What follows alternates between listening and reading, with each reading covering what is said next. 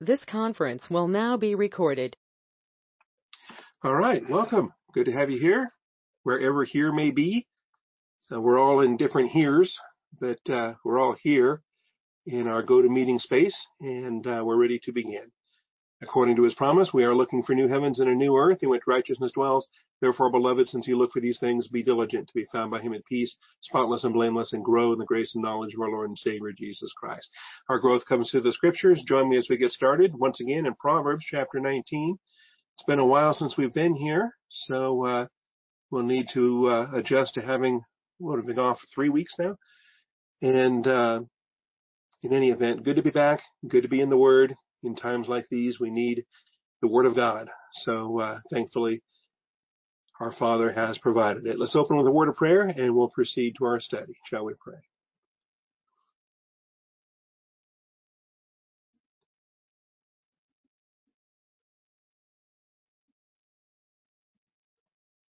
Almighty Father, we come before you this morning thankful for your faithfulness, thankful for the blessings we have, thankful for the technology that allows us to come together in a virtual meeting, even if we're not able to come together physically in one location. We uh, ask for your hand of blessing upon our time of study, that you would hedge us about, protect us, that you would um, provide for the technical necessities so as to allow this class to go forth. Thank you for the recordings. Thank you for the uh, for the video, for all that you do, Father. We thank you and praise you in Jesus Christ's name. Amen. All right, so we are in a Proverbs outline and uh, ready to begin with our next section. If uh, I'll advance the slideshow to see where we are going, assuming that this works. Here we go. And those are too small to see. So we've done a lot already in this chapter let's just pick up with uh, what we did a couple weeks ago when we were dealing with verse 16.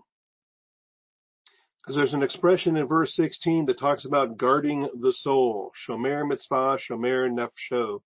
The one who guards the commandment guards his soul.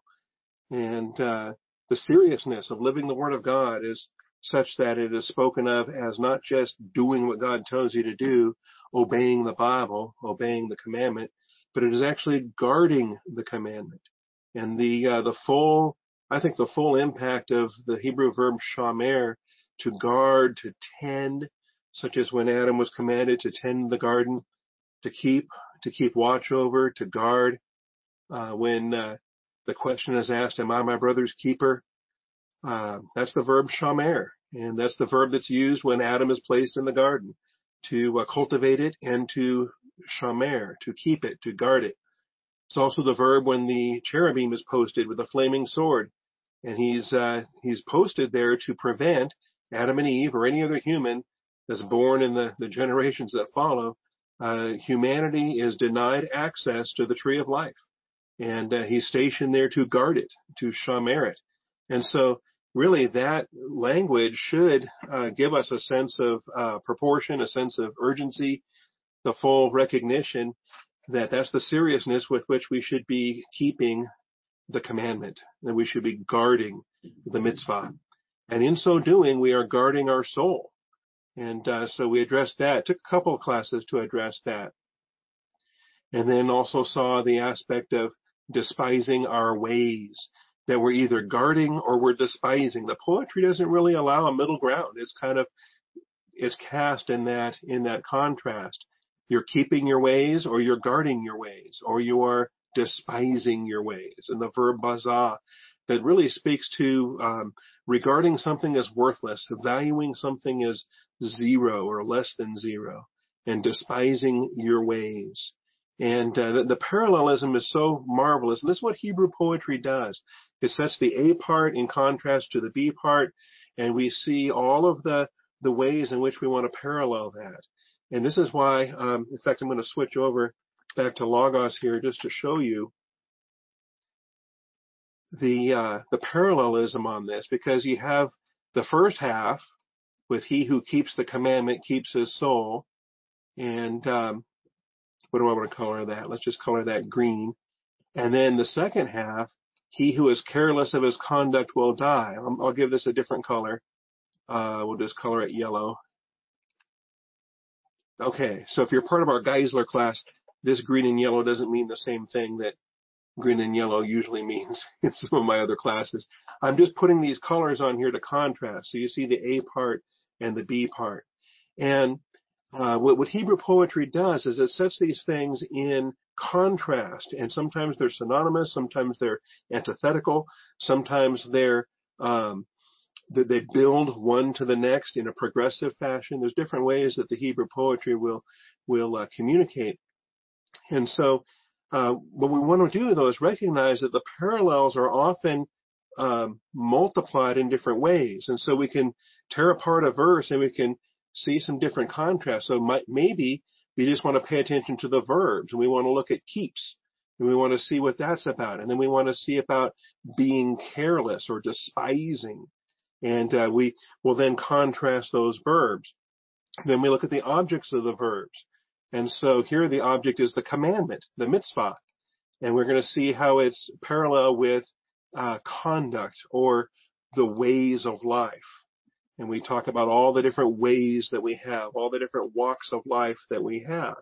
And so we have a variety of ways. We have a variety of lives that we live. We have our home life, our work life, our marriage life, our family life, our professional life, our political life, and uh, our social life, our you know our Scrabble life, whatever we have, that's a that's a life, or that's a way, or that it's a course of our conduct, and in all of these different facets, we understand that, and so the Word of God should be brought to bear to everything that we do. We don't separate out Bible doctrine and say, well, that applies to my church life, but it's is it somehow irrelevant to my work life, to my family life, to my political life, my public life? So really wisdom will help to reinforce for us how uh, the Word of God is applicable in every facet of our life. And if we ignore the Word of God in any facet of our life, that's either carelessness or it's a better way, I think, would be despising that it really shows that we're despising a facet of our life by not making the Word of God the standard by which we uh, we live, the standard by which we make decisions. So, anyway, that that jumps out in a lot of different ways, and uh, the, the the poetry is just fun. It's fun. Hebrew poetry is is fun because it's conceptual, and it uh, it's not like the English poetry where you're just so fixated on you know, a lot of times you just you, you're trying to make the the lines rhyme and then sometimes in order to make a rhyme, you kind of, you're forced to use words you don't want to use. And, uh, and then maybe you don't communicate what you want to communicate because, uh, your choice of words is so limited. Hebrew poetry doesn't do that. The, the word choice is rich because the, the, uh, it's not trying to rhyme things. It's trying to show parallels in concepts. And that's what we're looking at here. All right. Well, we dealt with this and uh, looked at these verses and we concluded in our last Wednesday together, this would have been the Wednesday before the Chafer conference. So that would have been March 4th. Goodness, that was three weeks ago. Um, guarding the soul should be among our highest priorities. And why is it that we need to guard our soul? Why is it that um, we have promises uh, such as in Philippians 4 7, where uh, we're anxious for nothing, but in everything we're giving thanks we're making our requests known to God uh, so that uh, the peace of God that surpasseth all understanding can guard, can uh, protect our, our hearts and our minds in Christ Jesus. And um, we need to guard our soul. And we got all the proverbs that speak to that. Uh, we see the value of the soul in Matthew 16:26 when Jesus said, you know, the, the whole world can't be uh, is if you if you sacrifice your soul to gain even the whole world, that's uh, that's a terrible exchange because the the value of your soul exceeds the the value of this entire world. Um, that's the proportion there.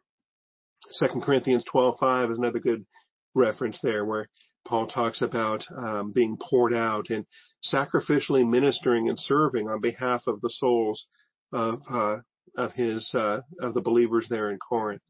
Hebrews 13:17 that talks about uh, the shepherd and guardian of your souls, and that spiritual leaders in a local church uh, they they're accountable and they watch over the souls of their of their flock.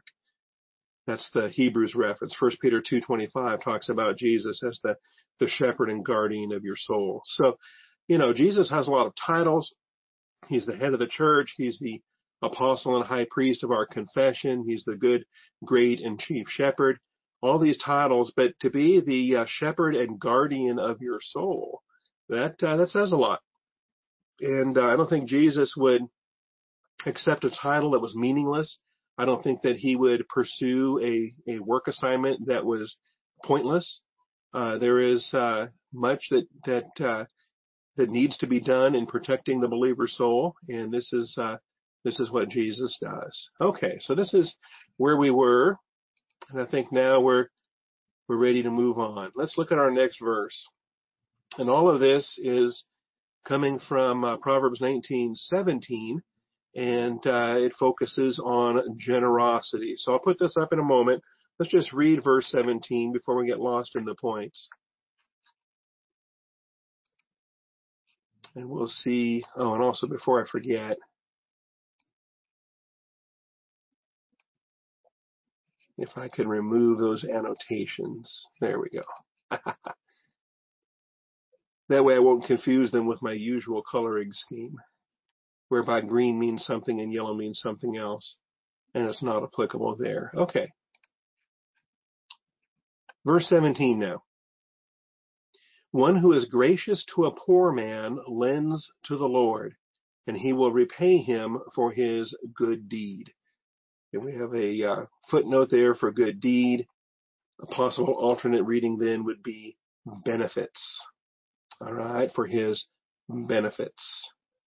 So, um, this is what we want to talk about now. Uh, graciousness. We want to talk about the gracious mental attitude. We want to talk about uh, a believer that is generous and generous in spirit, generous in attitude. And uh, a believer can have a tremendous sense of generosity that is far out of proportion to the actual dollar value that he maybe uh, has the capacity to supply or to give.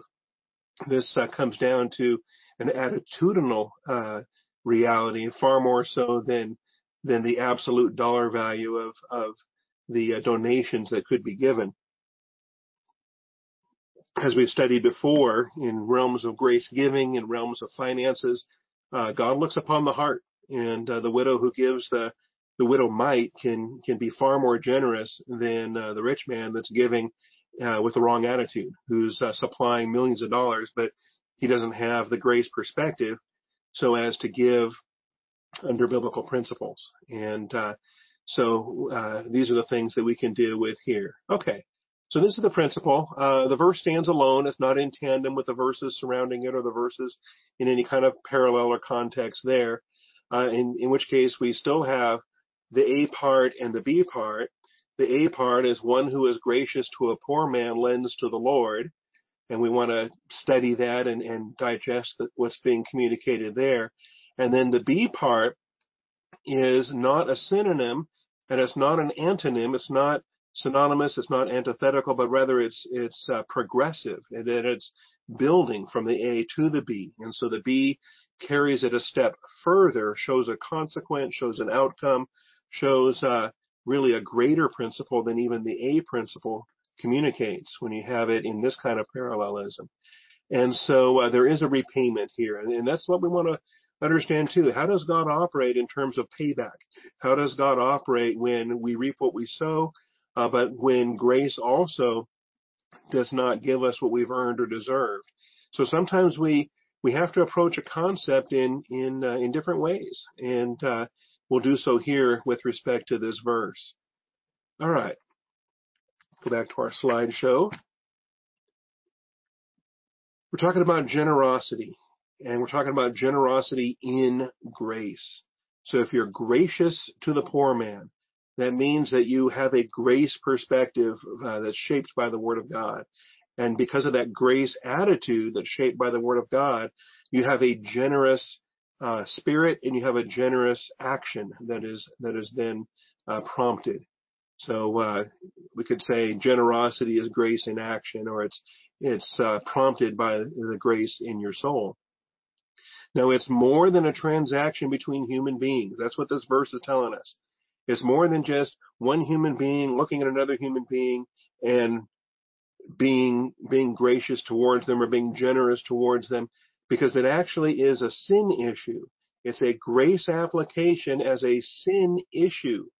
And uh, what do I mean by sin issue? Well, we've covered it before. We actually dealt with this back in Proverbs 14:21. And this is where it would be useful if uh, we could have this on more than one screen. Maybe I'll just leave it up here. Now, here's what I'm going to do. Here's what I'm going to do. I'm going to create a second Bible window. And then I'm going to drag it to my other screen. so I can look at it over here while I leave the uh, the slideshow up there. How about that? Of course, that doesn't help you guys. You'll have to turn in your own Bibles then, maybe, unless uh, unless I put this other window over here. All right. Good thing we're a relaxed congregation. How about that? Are you liking that? We can get rid of the Hebrew and the Greek just for the time being.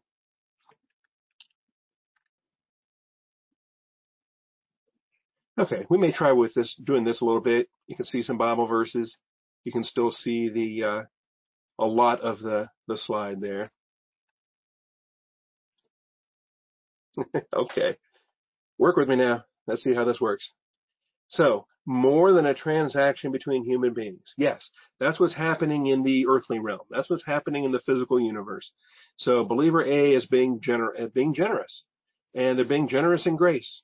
And so, um, one who is gracious to a poor man. And so, on, in whatever basis, he uh, he sees that he's hungry and he buys him a meal, or he sees that that uh, he uh, his shoes are full of holes and says, "Hey, you need a new pair of shoes," and he and he buys him a pair of shoes, or, or it could be anything, and and whatever it is, doesn't matter. The principle is still the same. That you have a believer that's being gracious, and he's being gracious because his soul is being transformed by the Word of God. That uh, the the Word of God is is transforming how we think because it's transforming who we are, and it's more than just a, uh, a transaction between human beings, that there's a spiritual dynamic at work. And that spiritual dynamic, as far as chapter um, 19 is concerned, is called a loan. And we're going to get back to that in a moment. But I actually want to cover something else first. Okay? And what I want to cover first is what we've already studied back in chapter 14. So Proverbs 14:21, you'll see what I'm talking about. He who despises his neighbor sins, but happy is he who is gracious to the poor. Now, if you remember this, we, we covered this in chapter 14, and whenever that happened, that was some months ago, but uh, in chapter 14, here's the parallelism here. And you understand why this proverb is so uh, related to today's proverb. It's so related to Proverbs 19:17, because again, it's talking about graciousness, it's talking about our attitude towards the poor, but it's also phrasing it in a way to make it more than a transaction between human beings.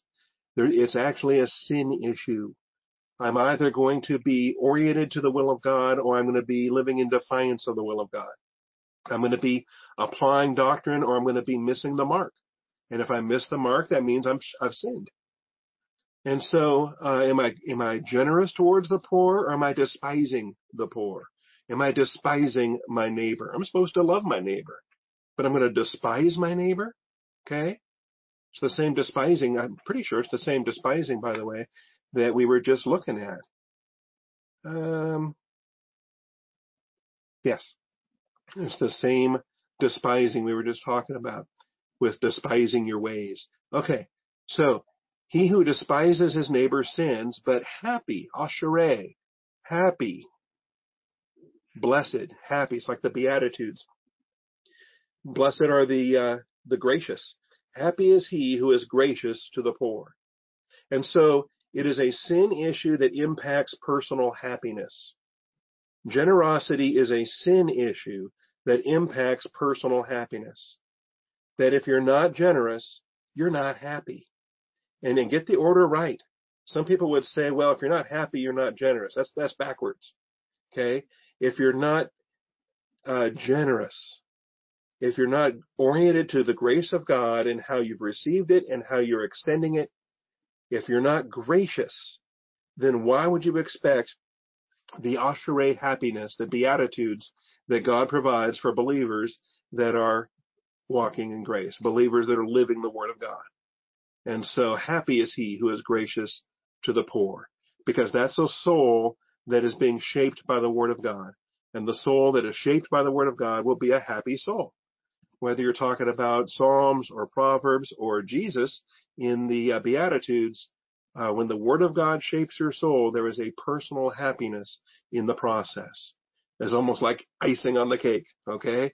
So you can have a personal happiness when you're obedient to the Word of God. Um, otherwise, you have a, a sin issue. And uh, what comes with a sin issue is not a personal happiness. It is a conviction. It is a sorrow. It could even be broken bones when it comes to divine discipline uh, for unconfessed sin. So, if you despise your neighbor, you sin. Happy is he who is gracious to the poor. That's the principle that we had there in uh, in chapter 14. And and so as a concept now, we're, we're we recognize that that generosity and grace is more than a transaction between human beings. There's a dynamic between you and God, and that underlies the dynamic between you and the human being. And it's the same thing here in chapter 19, because it's called a loan. It is a loan between the gracious believer and the God of all grace. It's called a loan. And I want us to understand that because um, we understand that it's this is this is um, not to be taken literally, that this is figurative language, but we do take the, the expression literally so that we understand in the figurative language uh, what it is that we're supposed to learn, what it is that we're supposed to come away with. All right. So leaving that in place, maybe dropping it down so I don't block my point there. And let's return back to Proverbs 19:17. One who is gracious to a poor man lends to the Lord. That's what it says. So now I want to understand, is that literal? Am I literally, you know, I, I bought a pair of shoes for a poor man and, and, and that's a loan to, to God. How, how does God repay me? What, what, uh, what does he owe me at this point? Okay. And this is where we're going to be careful, but we still, we can't abandon we can't abandon the language that's used because God used this language for a reason. Okay. So here's what I'm talking about. Lends to the Lord. Lends to the Lord. Now, if you loan anything to somebody, let's say you loan, uh, I loan you my car. Ooh, careful. How, how likely is that to happen? But I loan you my car. And uh, for whatever reason, I hand you the keys and now you have, you have my permission to drive Lydia wherever wherever you need to go. All right. Now, um, why would I do this? I don't know, but you needed to go somewhere, and I'm going to loan you my car. Now, in doing that, understand there's expectations. Okay, I want Lydia back. You will return the thing that I loaned you. Okay, you will return the car you're borrowing. You will return whatever. Okay, and so, by virtue of the loan, carries with it duties, obligations. Okay?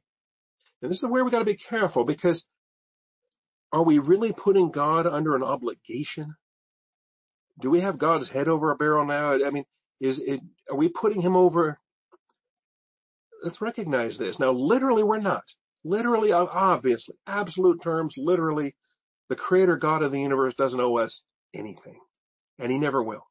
But because he chose to use this language in this proverb, he chose to use this language in this in this way, in this non-literal way. Now it's figurative, we need to understand the figure for what it is. Now, it may not literally be a loan, but God considers it a loan. He acts as if it is a loan. He places himself, as it were, okay, in a figure of speech, in a, in a metaphor, as it were, because we've been gracious to the poor, one who is gracious to a poor man lends to the Lord and he will repay him for his good deeds. So now it's as if it were a loan to the Lord. Understand that? All right. So it's not literally a, a, a loan to the Lord, but it's as if it was, as if it was that because God is observing our generosity and grace, and that pleases him, God is observing how we are gracious. It's as if we have loaned something to him and now he he functions as if he was under an obligation. He's going to operate towards us as if we had, you know, loaned Lydia to him and he wants to take good care of Lydia and he wants to return Lydia with a full tank of gas and he wants to return Lydia with a, uh, you know, washed and waxed and in good condition. And, and so he is going to operate towards us in a manner that would be comparable to somebody who has been loaned something of great worth and he wants to return um, the favor in a gracious way. So he will repay him for his good deed. All right, and that's that's how God communicates it in a in a parable or in a in a proverb. That's how he communicates it by using the imagery as if um, you know we're the loan shark and he's the and he's the desperate person to to repay the loan shark. Okay? Maybe loan shark is too harsh, but hopefully we're, we're understanding the issue here. Okay.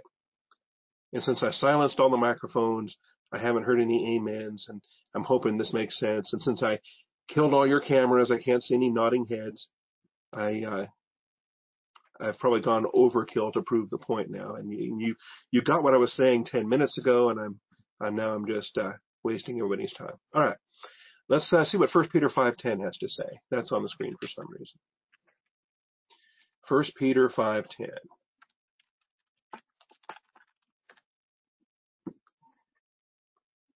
All right. After you have suffered for a little while, the God of all grace, who called you to his eternal glory in Christ, will himself perfect, confirm, strengthen, and establish you. All right.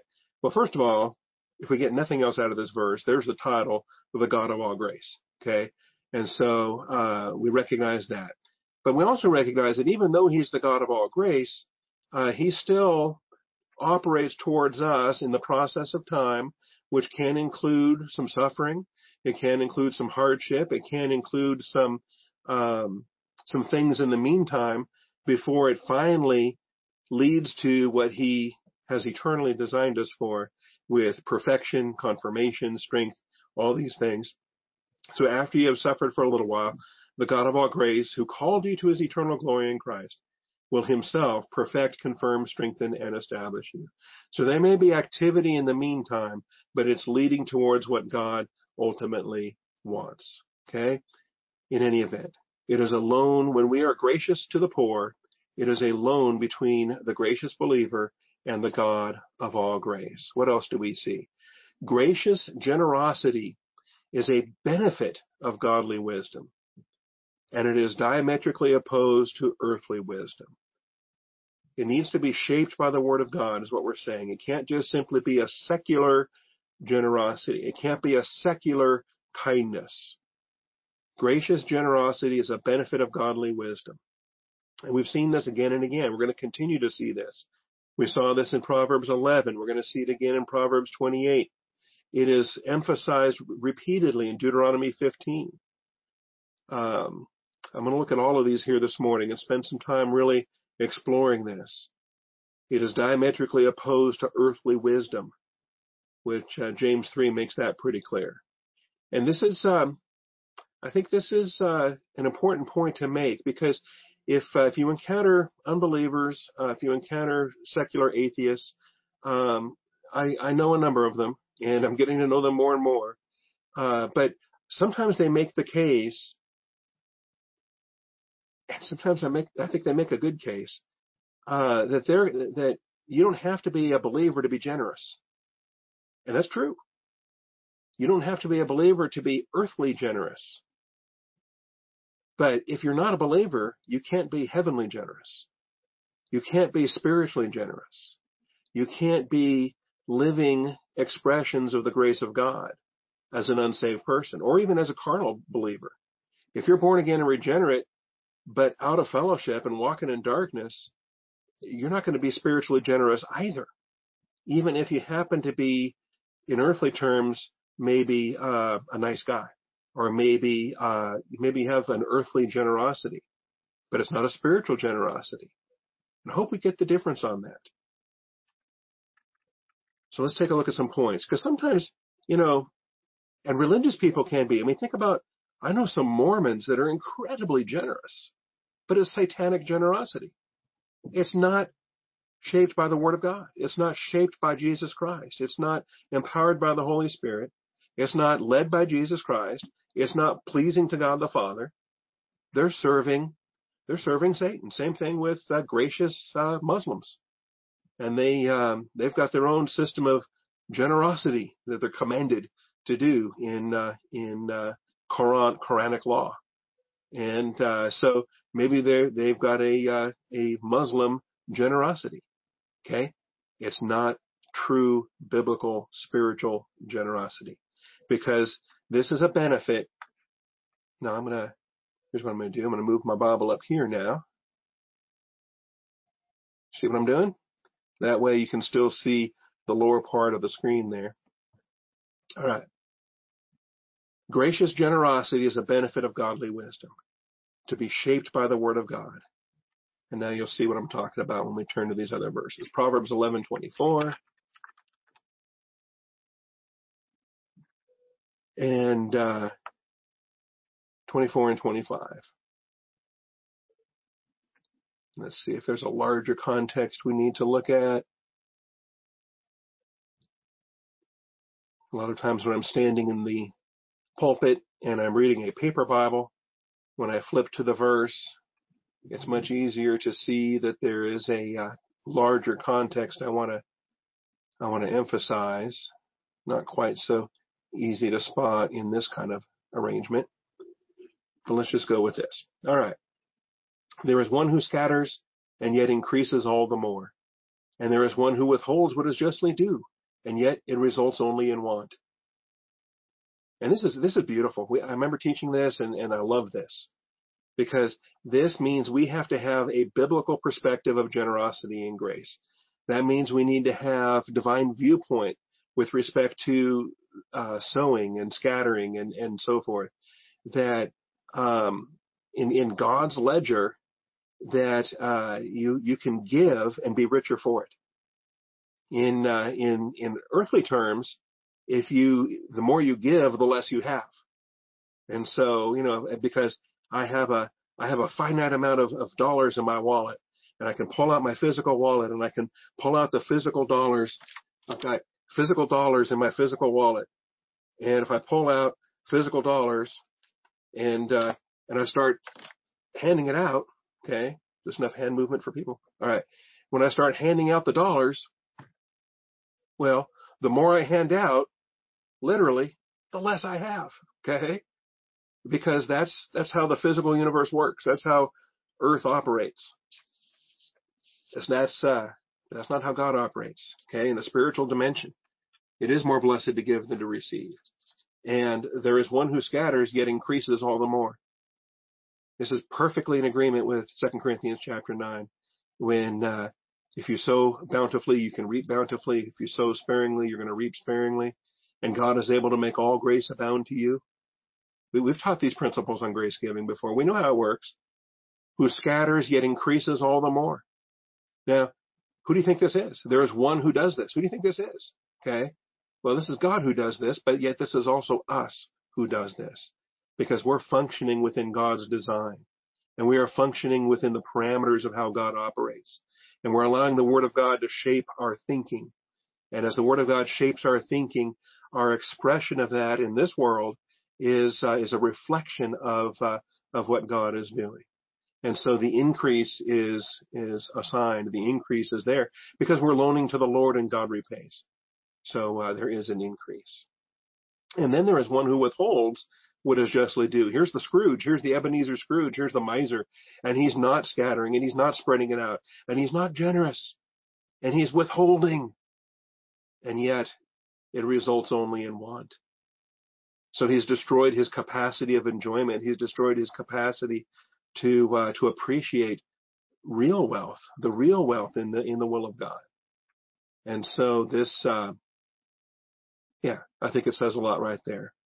So, and then verse 25, the generous man will be prosperous, and he who waters will himself be watered.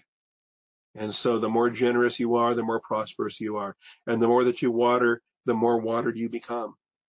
And this is, this is the benefit of wisdom. This is the benefit of wisdom. Verse, uh, yeah, uh, 24 and 25 there of, uh, of Proverbs 11. Let's look ahead to Proverbs 28.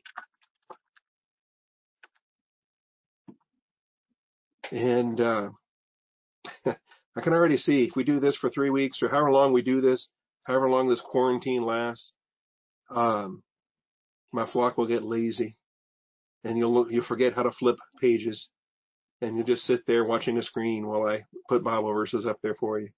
All right. 28:8. Proverbs 28:8. He who increases his wealth by interest and usury gathers it for him who is gracious to the poor. And oh, I can't wait to get to this. So we've, we've taught this in the past in different contexts. I think we we hit this in the Life of Christ series years ago. Um, I don't remember other applications where we've we've reached this verse. This is this is a marvelous principle. Uh, but he who increases his wealth by interest and usury, that's not gracious generosity. Uh, it's not gracious generosity if you're making a loan to somebody hoping to profit by it. If uh, if uh, like I say, that's the loan shark mentality. If uh, you know somebody needs a hundred dollars and you're willing to loan them a hundred dollars, but you're going to get uh, you're going to get two hundred dollars back in uh, in two weeks. You know what is that? That's that's hundred percent interest compounded. You know weekly. What are you doing? Um, that's not gracious generosity. Okay. So uh, if that's what you're doing, that's the sin of usury, and that is a sin, and that's wrong. And it took um, the church actually the the rabbis debated this because Mosaic law did not allow them to charge interest to their fellow Jews they could charge interest to the Gentiles all day long. And so uh, Jewish bankers could get quite wealthy, and they did. Uh, they got very wealthy with uh, business loans to uh, to Gentiles, but they could not uh, charge loan to their to their fellow Jews. They couldn't charge interest, and uh, usury was a sin, whereby it was exorbitant interest, and it was it was wrong and it was painful. Um, the the nature of usury is a sin. We've studied before. Uh, but in the um, in the Middle Ages, Augustine and Aquinas and other Christian thinkers had to evaluate the nature of um, capitalism and the nature of loans and the nature of is it wrong? Because Jesus said, you know, you could have put my money in a bank and at least received interest, and and Jesus spoke of that as a good thing, and uh, so there's a place for that. There's a legitimate place for that. That's not the illegitimate application of usury. And so in the Middle Ages, the, uh, the, uh, nature of this became clear and how um, believers could defer their gratification and invest in one another and engage in a common effort by pooling their capital. And that was actually a uh, uh, divinely sanctioned. It was in Scripture as being appropriate and not uh, not uh, wrong in any respect that's a different different lesson. I, I won't get lost in that today. Um, but in so doing, so let's just take a look at this again. He who interests his wealth increases his wealth by interest and usury. So we have somebody that's not in the will of God who is making financial uh, things, uh, decisions out of the will of God. And it says he gathers it for him who is gracious to the poor. And God, who is the ultimate wealth redistributor, God is the is uh, is His business because He owns everything anyway, and so in His universe, when He chooses to reassign certain things, um, he does so sovereignly in a marvelous way. And that some people are filthy rich and, uh, but God is able to reassign the benefits of that to where it needs to be in his grace plan. So he gathers it for him who is gracious to the poor. And, uh, uh, this is, uh, it's, it's a neat application when God does this. When, you know, Gary Williams used to talk about how he would have, he would pick up contracts, he would do carpentry work, he would, he would make money being paid by these filthy rich people that were just, uh, had more money than sense and they would just throw money at him to do this and do that. And, and, uh, but he, he felt like, hey, this is God's grace provision. And, uh, the, the man's willing to pay for this kind of service. He was willing to do the work. And, uh, and it just, you know, Gary had to wonder if God allows these unbelievers to get so filthy rich so that, uh, that, uh, believers in grace can benefit from, uh, from such a thing. And that's what this verse talks about. He gathers it for him who is gracious to the poor. Okay. We also have, uh, also in Proverbs 28, if we scroll down to verse 27, he who gives to the poor will never want, but he who shuts his eyes will have many curses. So this is again a benefit of godly wisdom that you will have, uh, you will have a perspective. It shapes how you think. That godly wisdom uh, provides a benefit to you, and the benefit to you is the relaxed mental attitude towards uh, want, towards what is want and what is sufficiency. And so, because you're gracious and you're generous, you have a, a perspective that does not suffer need, does not suffer want. And yet, if you're not gracious, if the Word of God is not shaping your thinking, if you shut your eyes, like First John says, if you close your heart to your brother, um, then uh, you have many curses. That there will be divine discipline upon you for that attitudinal problem that needs to be adjusted. Deuteronomy 15 verses 7 through 14 this was um, an exhortation that uh, Israel should remember that they used to be slaves, that they were brought out of bondage, that, um, you know, uh, are you arrogant towards a poor man? Who do you think you are? you know, why do you think you're not the, the poor man? Uh, you, you could be, and maybe you will be. Uh, maybe uh, a change of circumstances is on the way next week, and you're going to be the vagrant living under the bridge um, understand, uh, in the grace of God that what you are is by His grace, what you have is by His grace, what you do is by His grace, and uh, we should be gracious towards uh, towards one another, particularly within the local church. So if there's a poor man with you, one of your brothers, in any of your towns in your land, which the Lord your God is giving you, you shall not harden your heart nor close your hand from your poor brother. Because the real issue is whether the, you know, Jesus said the poor you will have with you always. You're not going to solve poverty. Uh, and, and, and this war on poverty. Like we're going to have a world with no poor people. When, you know, and what color will be the sky in that world? You know, in this, in this uh, make believe world you think we're headed towards. The, uh, um, the real issue is not whether there's poor people or rich people. The real issue is, have you hardened your heart? Are you living the word of God? Are you uh, humble before God? Is the word of God shaping your thinking? So it says, you shall not harden your heart nor close your hand from your poor brother. But you shall freely open your hand to him and shall generously lend him sufficient for his need and whatever he lacks. Give him an abundance. Give him a, a big enough, you know, don't just string him along with little nickel and dime stuff, but load him up. Get him, uh, get him in a solid position. Maybe give him more than he wants, more than he needs. Get him on solid ground so he can advance. And then, uh, and then see what happens after that. And beware that there be no base thought in your heart saying the seventh year, the year of remission is near. You know, because, you know, um, that's a base thought thinking that, uh, this loan won't get repaid because in the sabbatical year they'd be forgiven. And then your eye would be hostile towards your poor brother and you give him nothing. Then he may cry to the Lord against you. It'll be a sin in you. You're to be just as gracious in year six as you are in year one or uh, any of the other years that lead up to the uh, to the seventh year or the jubilee year and the fiftieth year, because you get back to back forgiveness in year 49 and year 50. You shall generously give to him, and your heart shall not be grieved when you give to him, because for this thing the Lord your God will bless you in all your work, in all your undertakings. that God is waiting to bless you for being generous. Remember, it's a loan between you and God. God will bless you.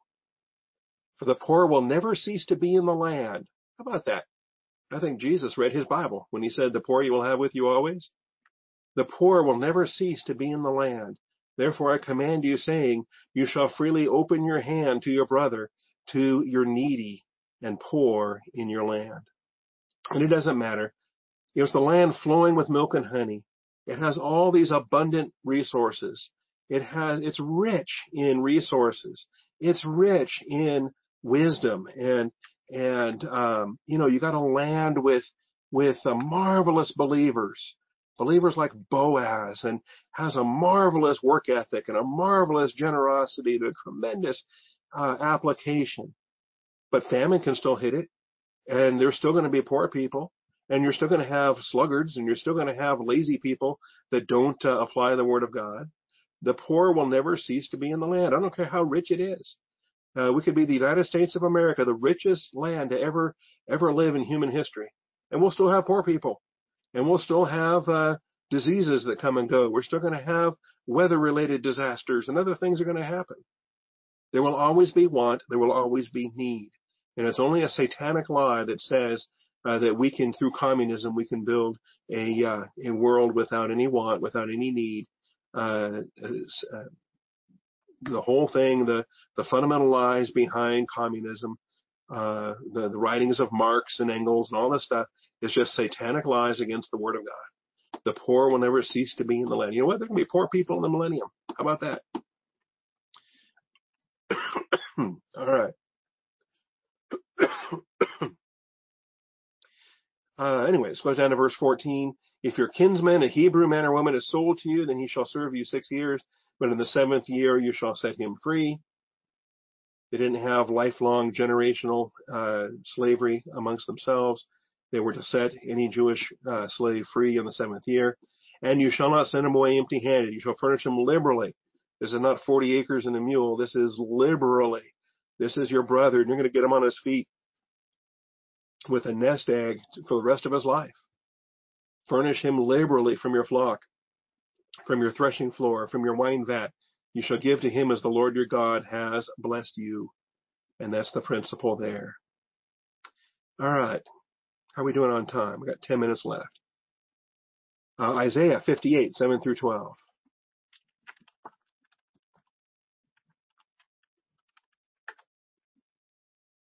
This is a big difference between sitting live in church, you know, when the the pastor's preaching and you're sitting there and he's looking at you and you're looking at him and you try to surreptitiously uh, glance down at your watch or look back over your shoulder at the clock and you don't want the pastor to catch you looking.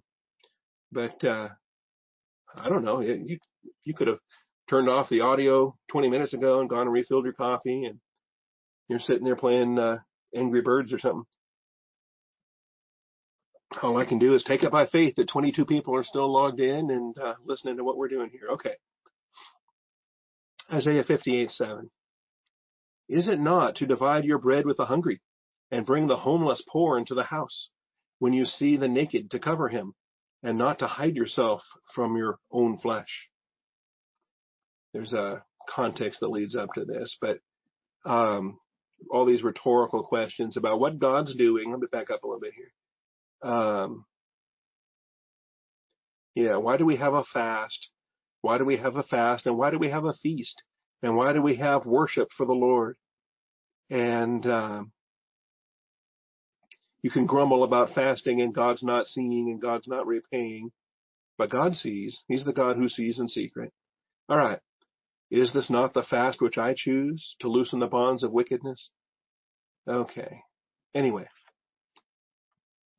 uh, God can uh, give us the real principles for fasting. And uh, maybe you want to fast so that you can get your prayer life on track. You can be uh, spiritual before the Lord, and and um, you know you can be more gracious towards the poor because you're not eating anyway. Might as well give him your bread, and uh, bring the homeless poor into the house. When you see the naked, cover him, and uh, do not hide yourself from your own flesh. Then uh, your light will break out like the dawn, and your recovery will speedily bring forth, and your righteousness will go before you the glory of the Lord will be your rear guard. So he's got your back. Don't worry about it. He's got your back. Then you will call and the Lord will answer. You will cry and he will say, Here I am. If you remove the yoke from your midst, the pointing of the finger and the speaking wickedness. You know, how many people point fingers when they say, well, it's your fault that you're poor. I'm not going to feed you. You got, you're getting what you got coming to you. Anyway, the pointing of finger and the speaking of wickedness. And if you give yourself to the hungry and satisfy the desire of the afflicted, then your light will rise in darkness and your gloom will become like midday. And the Lord will continually guide you and satisfy your desire in scorched places and give strength to your bones and you will be like a well-watered garden and like a spring of water whose waters do not fail. Those from among you will rebuild the ancient ruins. You will raise up the age-old foundations. You will be called the repairer of the breach, the restorer of the streets in which to dwell. You want to, you want to get a name like that? How awesome would that be? You will be called the repairer of the breach. because I tell you, you were the man of the hour. You were the believer of the moment that you stood in the gap and uh, you saw the need and your graciousness sprang forth. And uh, what a and, and what a joy to be a tool in God's hands at a moment such as that. What a blessing. It's a benefit of godly wisdom. Matthew 25, 34. Then the king will say to those on his right, this is the sheep and goat judgment. I'm running out of time. But in the tribulation, believers are going to have to be very generous. They're going to have to be uh, looking out for one another because you know the mark of the beast is is controlling things, and people won't be able to buy and sell, and there's going to be great hunger and and and deprivation. So the king will say to those on his right, Come, you who are blessed of my father, inherit the kingdom prepared for you from the foundation of the world. For I was hungry and you gave me something to eat. I was thirsty and you gave me something to drink. I was a stranger and you invited me in, naked and you clothed me. I was sick and you visited me. I was in prison and you came to me. We're familiar with this passage, I hope. Then the righteous will answer him, Lord, when did we see you hungry and feed you or thirsty and give you something to drink? See, because it's more than a transaction between human beings. This is a service before the Lord. You're lending to the Lord. It's in the spiritual realm. And the king answered and said to them, Truly I say to you, to the extent you did it to one of these brothers of mine, even the least of them, you did it to me. So when you're gracious to your brother, remember you're serving the Lord. You're gracious to Jesus. And it's diametrically opposed to earthly wisdom. James 3, 14 through 16. Earthly wisdom, the way this world operates. If you have bitter jealousy and selfish ambition in your heart, that's the antithesis of generosity bitter jealousy, and selfish ambition. Do not be arrogant, so lie against the truth. The wis- this wisdom is not that which comes down from above, but is earthly, natural, demonic. If you're listening to the world's wisdom, there is no generosity and grace. For where jealousy and selfish ambition exists, there is disorder and every evil thing.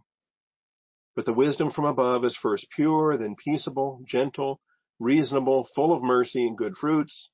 That's the generosity and grace we're talking about. Unwavering, without hypocrisy. It is an expression of God's grace. It's a benefit of godly wisdom.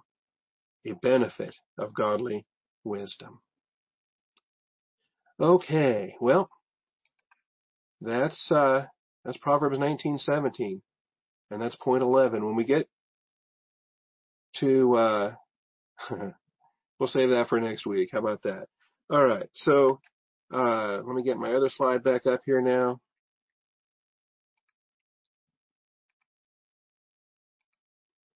What have we covered today? Kind of refreshed our memory on verse 16 from three weeks ago. And then we moved on to verse 17. Spent most of this hour on verse 17. Next week, when we come back, Lord willing, rapture pending, we'll move on to verse 18. Discipline your son while there is hope. and if you think there's no more hope, think again. Is he still alive? There's hope. Discipline your son while there is hope and do not desire his death. Okay? You ever reach a point in, uh, oh, I can't see you. I can't see the laughing. I don't know.